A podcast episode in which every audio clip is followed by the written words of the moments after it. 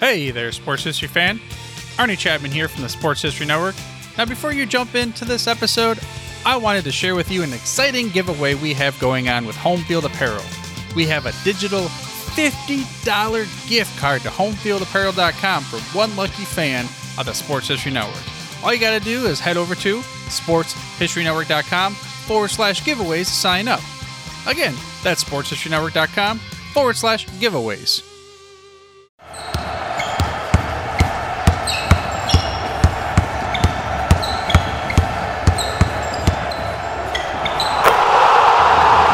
This is Basketball History 101 with Rick Loiza. Welcome back to award winning Basketball History 101, part of the Sports History Network. I'm your host, Rick Loiza, and this is the podcast where we bring to life some of the forgotten stories from basketball history. We are bringing old school basketball to a new school audience. And today we bring you the story of a blue collar player. His name was Dave DeBusschere.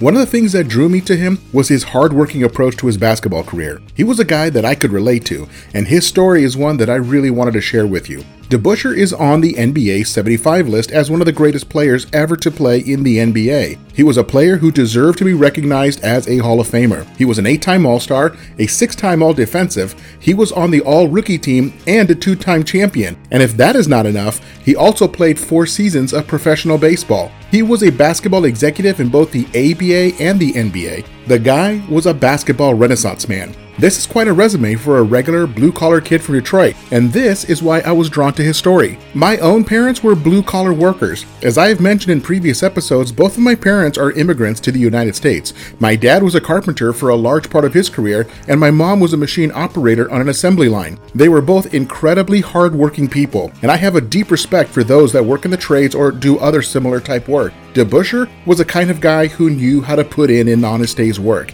and it seems today that that is not as common as it used to be. So let us go back to the beginning of the story. DeBusschere was born on October 16, 1940 in Detroit, Michigan. His father was a delivery driver. DeBusschere grew up in a working class neighborhood in Detroit, and he saw his father do whatever it took to put food on the table and keep a roof over their head. That is a spirit that DeBusschere took into his athletic career. His family was not rich, but they were willing to work for everything they had. This is the environment where DeBusschere was raised. He saw this not only in his own family, but in his entire neighborhood. Like nearly every other person who becomes a professional athlete, DeBusschere was bigger, faster, and stronger than all of the other kids in the neighborhood. He excelled at every sport he tried. He was coordinated and extremely athletic. He attended Austin Catholic Preparatory Academy, where he was the ace pitcher on the baseball team and the leading scorer on their brand new basketball team. The school did not have a basketball team before DeBusschere enrolled. By his senior year, which was only the third year of the team's existence, he led them all the way to the Michigan State Championship. He was considered the best high school player in Detroit and probably the best player in all of Michigan. DeBusschere was Detroit born and bred, and he had no intention of leaving home to go to college, so he accepted a scholarship to a local school school, the University of Detroit. As I have mentioned in plenty of other episodes, back then freshmen were not allowed to play on the varsity under NCAA rules. He played out his freshman year on the freshman team, but then he joined the varsity starting with his sophomore year or second year. He led the team to two NIT appearances and one NCAA appearance, and back then both of those tournaments invited very few teams. Just getting into either tournament was a major accomplishment. Today, in the year 2022, the NCAA tournament invites 68 teams, while the NIT invites an additional 32 teams. That's 100 schools every year that play in one of those two tournaments. Back in the early 1960s, the number of schools that got to play in these tournaments was 37. 25 in the NCAA, and 12 in the NIT. It was so much harder to make it into a postseason tournament in those days, and he put himself on the map as one of the best basketball players in the country. He was a sure pick in the 1962 NBA draft. But he was also an amazing baseball player. He was a star pitcher for the University of Detroit baseball team and received lots of attention from Major League Baseball. He led the team to three appearances in the NCAA Baseball Championship Tournament. As he graduated from college in the spring of 1962, he had a major decision to make. Should he pursue a career in the NBA or a career in Major League Baseball? This is Bo Jackson and Deion Sanders kind of stuff. It is so rare for an athlete to be so good at two different sports that he or she has contract offers from two different sports leagues. But this was the opportunity that DeBusschere had in front of him. In the end, he decided to do both. He signed a contract for $160,000 with the Chicago White Sox. In 2022, that would be the equivalent of $1.5 million. That is very hard to turn down. At the same time, he was drafted by the Detroit Pistons with a territorial pick. Now, let me take a moment to discuss what a territorial pick is. Back in the 1950s and the 1960s, the NBA had something called the territorial pick. This meant that any team could forego their regular first round pick and just take any college player that played their college basketball within 75 miles of the NBA team's arena. Teams were not required to use their territorial pick, it was simply an option in case a superstar player was coming from the same area as the NBA team. After all, taking a player in such a manner was the same as using their first round pick, so the Detroit Pistons could not pass up on a superstar playing right in their own backyard, so they used their territorial pick on DeBusschere. Back then, the NBA figured that they could increase ticket sales if superstar college players play for nearby NBA teams, where they could play in front of essentially the same fan base. So, if a superstar player was coming out of a university in the New York area, let him play for the Knicks. If he was coming from a Boston school, well, then let him play for the Celtics. And in this particular case, the player was coming from a school in Detroit so let him play for the Pistons. Anyway, the Detroit Pistons took DeBusschere as a no-brainer pick on their part. In the city of Detroit, Dave DeBusschere was as famous as Henry Ford. They would not be disappointed. He was a really fantastic player. There were some concerns over his baseball contract, but there was very little overlap between the two sports, so DeBusschere committed to playing both sports at the professional level. This is a good place to take a break, and I'll be right back with Dave DeBusschere's professional career and executive career after his retirement.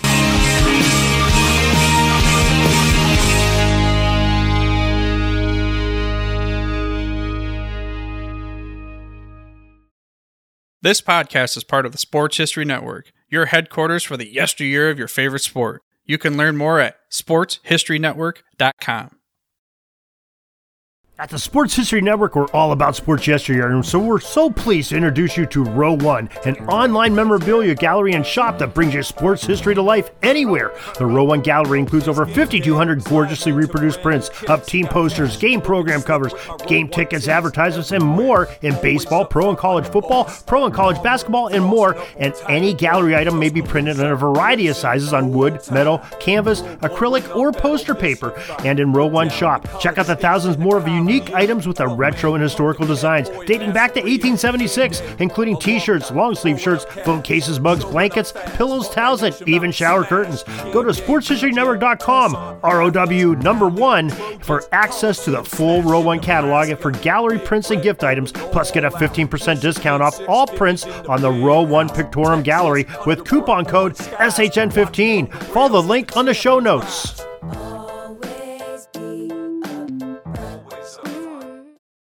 Welcome back to the show, and let us continue with the story of Dave DeBusschere.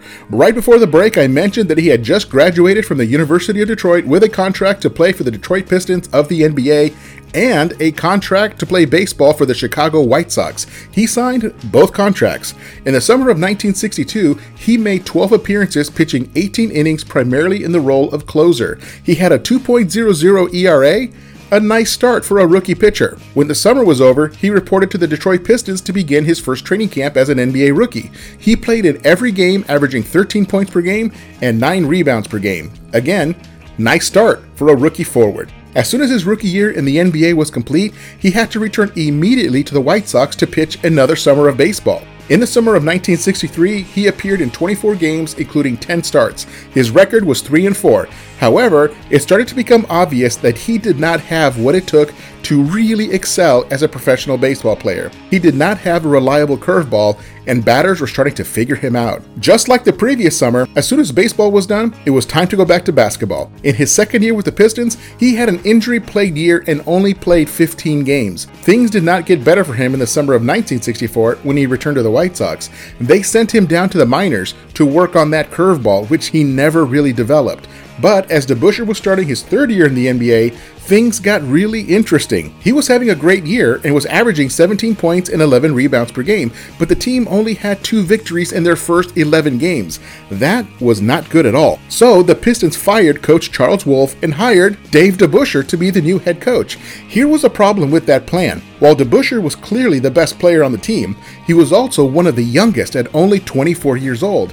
In his retirement, he has said that he still did not know why they picked him, but he did accept the job and became the new head coach of the team. And it changed his relationship with the other players. It is one thing when you are one of the guys, a player just like everybody else, but now he was their boss, and most of them were older than he was. He did the best he could, but even he admitted that he was not a great coach. He did not have control of the team, and everybody did whatever they wanted. The team finished that season with only 31 wins, but then it was off to become what would be his final season of professional baseball. In the summer of 1965, he again pitched in the minors and realized that he did not have a real future as a Major League Baseball pitcher. So he hung up his glove and his spikes at the end of the baseball season and decided to concentrate on just being a basketball player. Well, and a basketball coach too. And that was a good thing because being the star player and being the head coach is a lot of responsibility, especially back in the day when there were no assistant coaches. Back then, the NBA budgets were much smaller. Every team had one head coach and no assistant coaches. In his first full season as the head coach, he coached himself to his very first All Star game and established himself as a league superstar. However, the team finished with a record of 22 and 58 for the 1966 season. While he was doing everything he could to bring winning basketball to Detroit, he could only do so much as a single player. The following season, for the 1966 67 year, the team only improved to 30 victories. However, DeBusschere made the All Star game again. The one thing he proved that season was that being a full time player, a part time coach, and a part time executive was too much to handle. The owners of the Pistons realized that too. With just eight games left in the season, he was relieved of his coaching and executive duties and returned to just being a basketball player. The new coach was Donnie Butcher. In the next season, with a full-time coach in place, the Pistons improved to 40 and 42 and made the playoffs. Things were on the up and up for the Pistons and DeBusschere, who made the All-Star game for a third time. And then things started to fall apart again. For the 1968-69 season, the team slid back to just 32 victories. Coach Donnie Butcher was fired, and the Pistons decided to reboot the team by trading away their best player, Dave DeBusschere. The team that wanted him was the New York Knicks. The Knicks were laughing all the way to the playoffs. In other words, they had two players who were more concerned with their own statistics than with victories. The Knicks convinced the Pistons to take both of these players in exchange for Dave DeBusschere. The players that the Pistons took on were Walt Bellamy and Butch Komives. That single trade allowed Willis Reed to slide back to his natural position of center once Bellamy was gone. It also allowed Walt Frazier to take over the point guard duties from Komives. DeBusschere, with his blue collar attitude, was everything that the Knicks were missing. As a power forward, he could shoot, block shots, rebound, set screens, dive for loose balls, and always gave 100% effort while doing it. The Knicks loved having another All Star in the locker room with them, and it did not hurt that he got along really well with the rest of the players. Despite his immense success as a professional athlete, he was always a regular guy and never understood the fuss that people made when meeting him. Now, the story of his trade to the Knicks is actually quite unique. He played his last game for the Pistons on December 18, 1968, and it was a home game for the Pistons, and DeBusschere scored 19 points against the San Diego Rockets. He was a New York Knick the next day. His first game as a Knick was going to be in Detroit. The whole game was odd for the Pistons and the Pistons fans. Here was DeBusschere, who had just scored 19 points for the Pistons two nights earlier, and now, just 48 hours later, he was a Knick. Friends and family came out to see him play in Detroit for his first game with the Knicks, and he played like he had been on the Knicks for years. He scored 21 points and pulled down 15 rebounds. The Knicks won by a score of 135 to 87. That is a 48 point victory.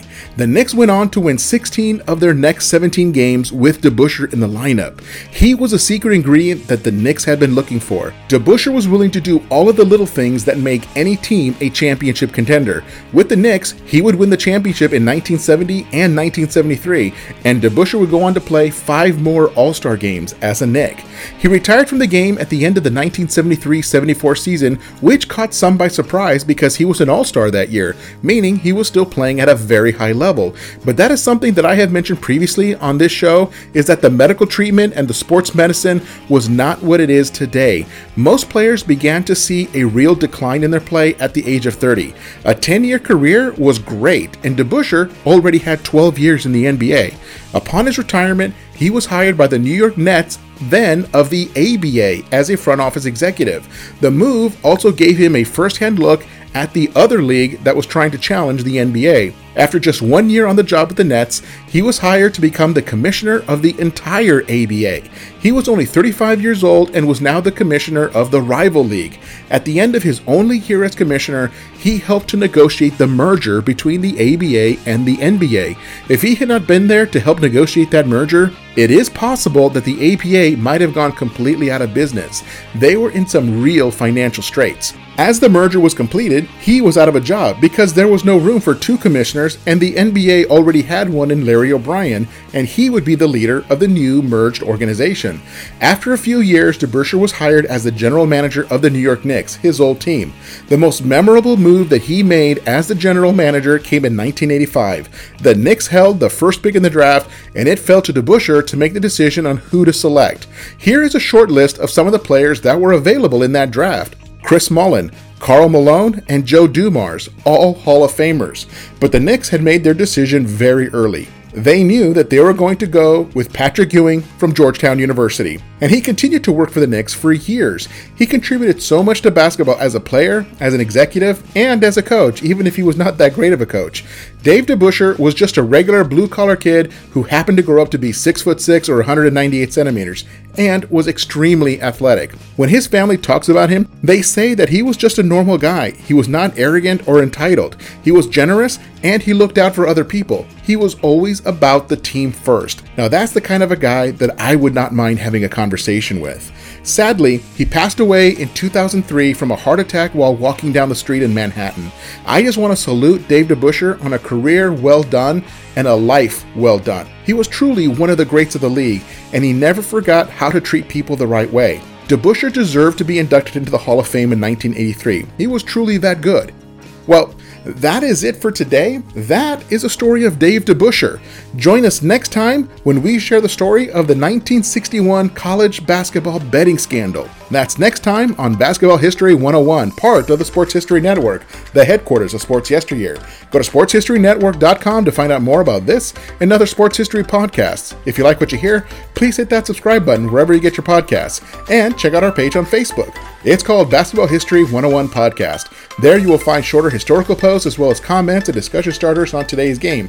I'll also announce there when new episodes come out. I want to thank my producer and editor, Jacob Loiza. Join us each week as we continue to mine the history of basketball for more great stories from the past. Take care and see you soon.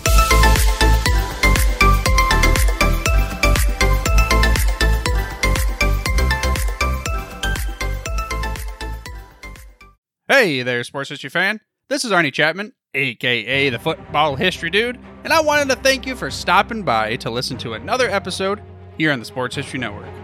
Our podcasters are passionate about uncovering and sharing sports stories from yesteryear. And if you didn't know it already, we have over 30 shows across the network covering all sorts of sports history topics. In fact, here's a glimpse into one of our awesome podcasts here on the network. This is Mark Mortier, and if you're a sports history fan like me, tune in and hear me talk about some great sports moments of the past. Growing up during the 1970s, I got to watch some of the most iconic moments in sports history.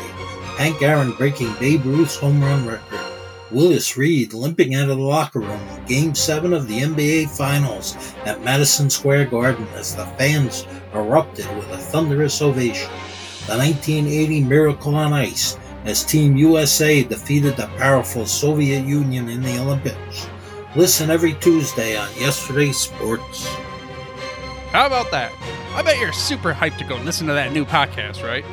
Well, to learn about this show and all the other podcasts on the network, head over to sportshistorynetwork.com forward slash podcast. Again, that's sportshistorynetwork.com forward slash podcast. Head over there today to find your next favorite sports history podcast.